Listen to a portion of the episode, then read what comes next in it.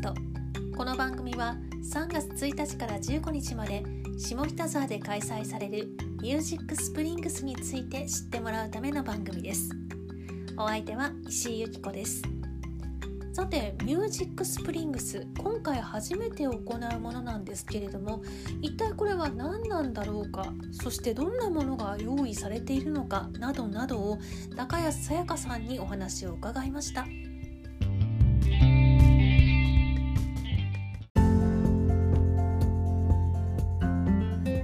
ということで、はい、ミュージックスプリングス実行委員長の高安さやかさんですね。はい、実行委員長でございます。なんか、はい、なんかそんなのが作られました。はい、まあね、CD ショップ大賞に関して聞いたときにミュージックスプリングスっ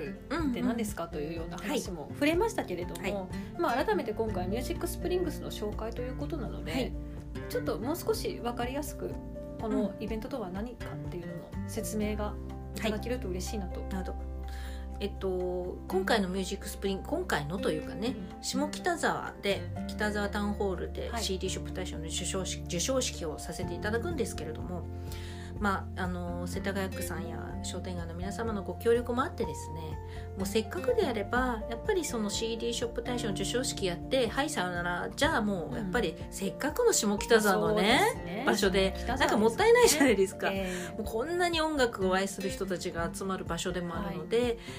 だったらば横のつながりをどんどん作っていきたいなっていうふうに思ったんですよね。で CD ショップ大賞もいろいろとこう賞が膨らんできて、まあ、ミュージックジャケットクリエイティブ賞だったりだとか、優れたジャケットを表彰する。そうですね。そうなんです。優れたジャケットを表彰する、まあアートですよね、アート作品とかコメント大賞だったりだとか、まあいろいろと CD ショップ大賞の授賞式の後にトークイベントもやってたりもしたので、それもじゃあ独立してできるなと思ったり。ちょっと話戻りますね、はい、コメント大賞は CD ショップの人のコメント、あ、そうですそうです。 CD ショップ大賞の人がその作品を推薦するときに必ずコメントを書いてもらってるんですね。でそのコメントって大賞を受賞した人の以外も、もうなんて言うんでしょうね、まあ、票数が少ない人でも熱い思いとかね。そうなんですよ。私も何度か見せてもらいましたけど、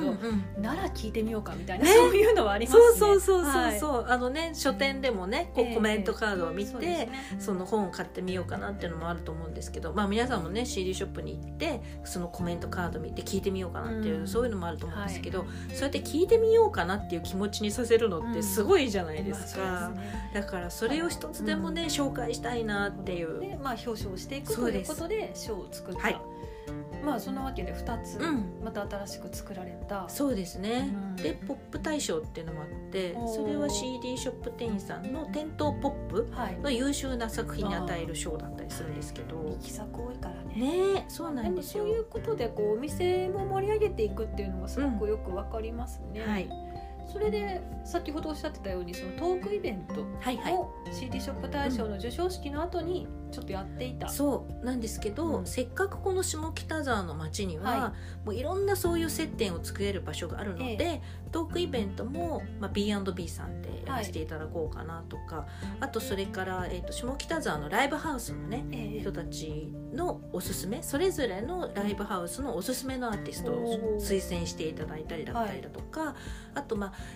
オルゴールのワークショップを北沢タウンホールの広いホワイエというかね、ロビーがあるんです、ね、そこでやったりだとか、あと下北沢にはたくさんのやっぱクリエイティブに関わっている人たち、アートだったりだとか、デザイナーさんだったりイラストレーターさんだったり、そういう人たちのこうクリエイターズマーケットみたいなこともやろうかなだったり、フリーマーケットみたいな。そうですね、まあ、フリーマーケットまでいかないので、まあ、今回は展示みたいな形になるのかもしれないんですけど、あとスタンプラリーもやります。スタンプラリーは下北沢の街の音楽に関連するショップ、レコード屋さん、 CD ショップ、楽器屋さん、それからライブハウス、レンタルスタジオさん、カラオケ店っていう、まあ、あと、ミュージックバーだったりね、そういういろんな音楽の接点のあるところにスタンプラリーで回っていただいて、まあ、豪華景品が当たるみたいな、なんかそういう試みもやろうと思ってます。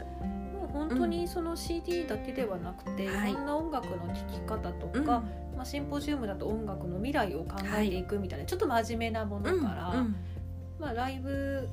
そのおすすめのアーティストでショーをやるってことは、まあ、ライブもやるよっていう、ね、そうですね、そうですそうです、はい、まあ、総合的な音楽イベントみたいなね、うん、ですね、そんな感じですね。今回第1回目になるのでね、初めての、はい、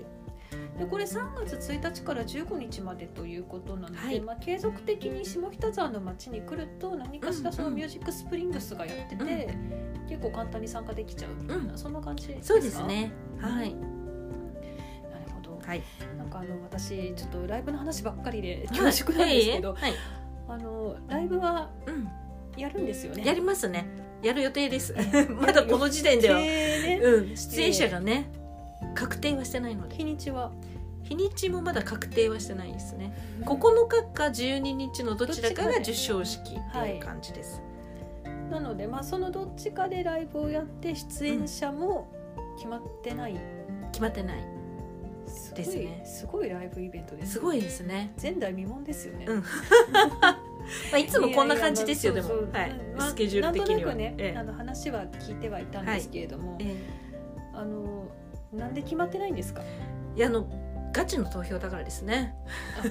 決まってからオファーをかけるから、決まってからオファーをかけるので、まあ、そこでアーティストさんがもうすでに予定が入っていたら出れません。そうです。でね、ほら確保するわけにもいかないじゃないですか。そうですね、全員ね。そうだってね入賞者をね、そう入賞者全員ね、ここの皆さん忙しいのにね、椎名林檎さんに開けといてください、開けてください、そうそうそうどの口が言うんだっていうねね、だからちょっとそこはね、まあ、できないので、だから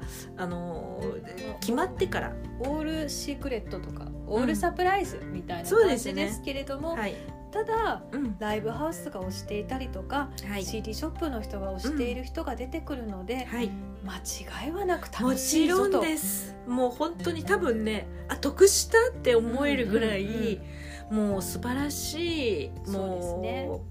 なんて言うんでしょうかね、ライブになるのっていう、ね、そうラインナップというのはね、間違いないよ、間違いないと私は思っております。空いてる人は来た方がいいよ、はい、そうですね。ただ日にちも決まってないから告知が難しいですけれども、そうなんですね。まあ、9日と12日どっちも多分やると思うんですけど、駅前のフラワーズロフトさんと、あと北沢タウンホールさんとっていう感じなので、なので、まあまあ情報チェックしといていただけると非常にありがたいです。 SNS も、はい、もうすぐ、うん、そうですよ、もうすぐ、ね、まあ、多分これを配信してる頃にはちゃんとアカウントがあるはずなので、うんうん、そうだ忘れてた、なので、まあ、ちょっとそこで、はい、確認をしてもらって、はい、来てもらうと損はさせませんよ、はい、ということで、まあ、あとスタンプラリーなんかも、うん、下北沢って、はい、ご飯食べて、まあ、ライブ行ってっていうのはありますけれども、くまなく全部回るってだって結構、うん、ね、サーキットライブイベントか何かがない限りは、うんうん、なかなかそこまで歩かない人もいるかなと思うので、うん、あ、そうですよね、うん、これを機にちょっと歩いて、そうぜひぜひ、うん、新しくお気に入りのお店見つけるとか、うん、はい、そういうこともできますからね。そうもうね、何でもいいんですよ。本当に別にこうアナログレコード買ってくださいじゃなくて、何でもいいんですよ。買ってもいいし、うん、ちっちゃい本当にね、うん、こう小物みたいなものでもいいんですよ。何か買ったりとか、スタンプをしてもらう、ね、そうそうライブに参加したとか、なんかそういうの何でもいいので、はい、見てもらえると、それでちゃんとそこでいくつか貯めれば、ちゃんとそれに見合うぐらいのいいものが、いいものが抽選で当たりますということですね。はい、分かりました。じゃあこのあたりはまたホームページでしっかりチェックしていただくということで、ぜひに、はい、今日はありがとうございました。ありがとうございました。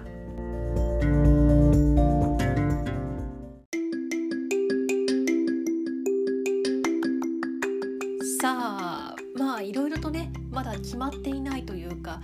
決められないものがね、たくさんあるんですね。これからブッキングするということで、ライブは誰が出るんでしょうか。楽しみですね。そろそろ SNS などでもいろんな情報が出てくると思いますので、興味のある方はぜひチェックしてみてください。お相手は石井由紀子でした。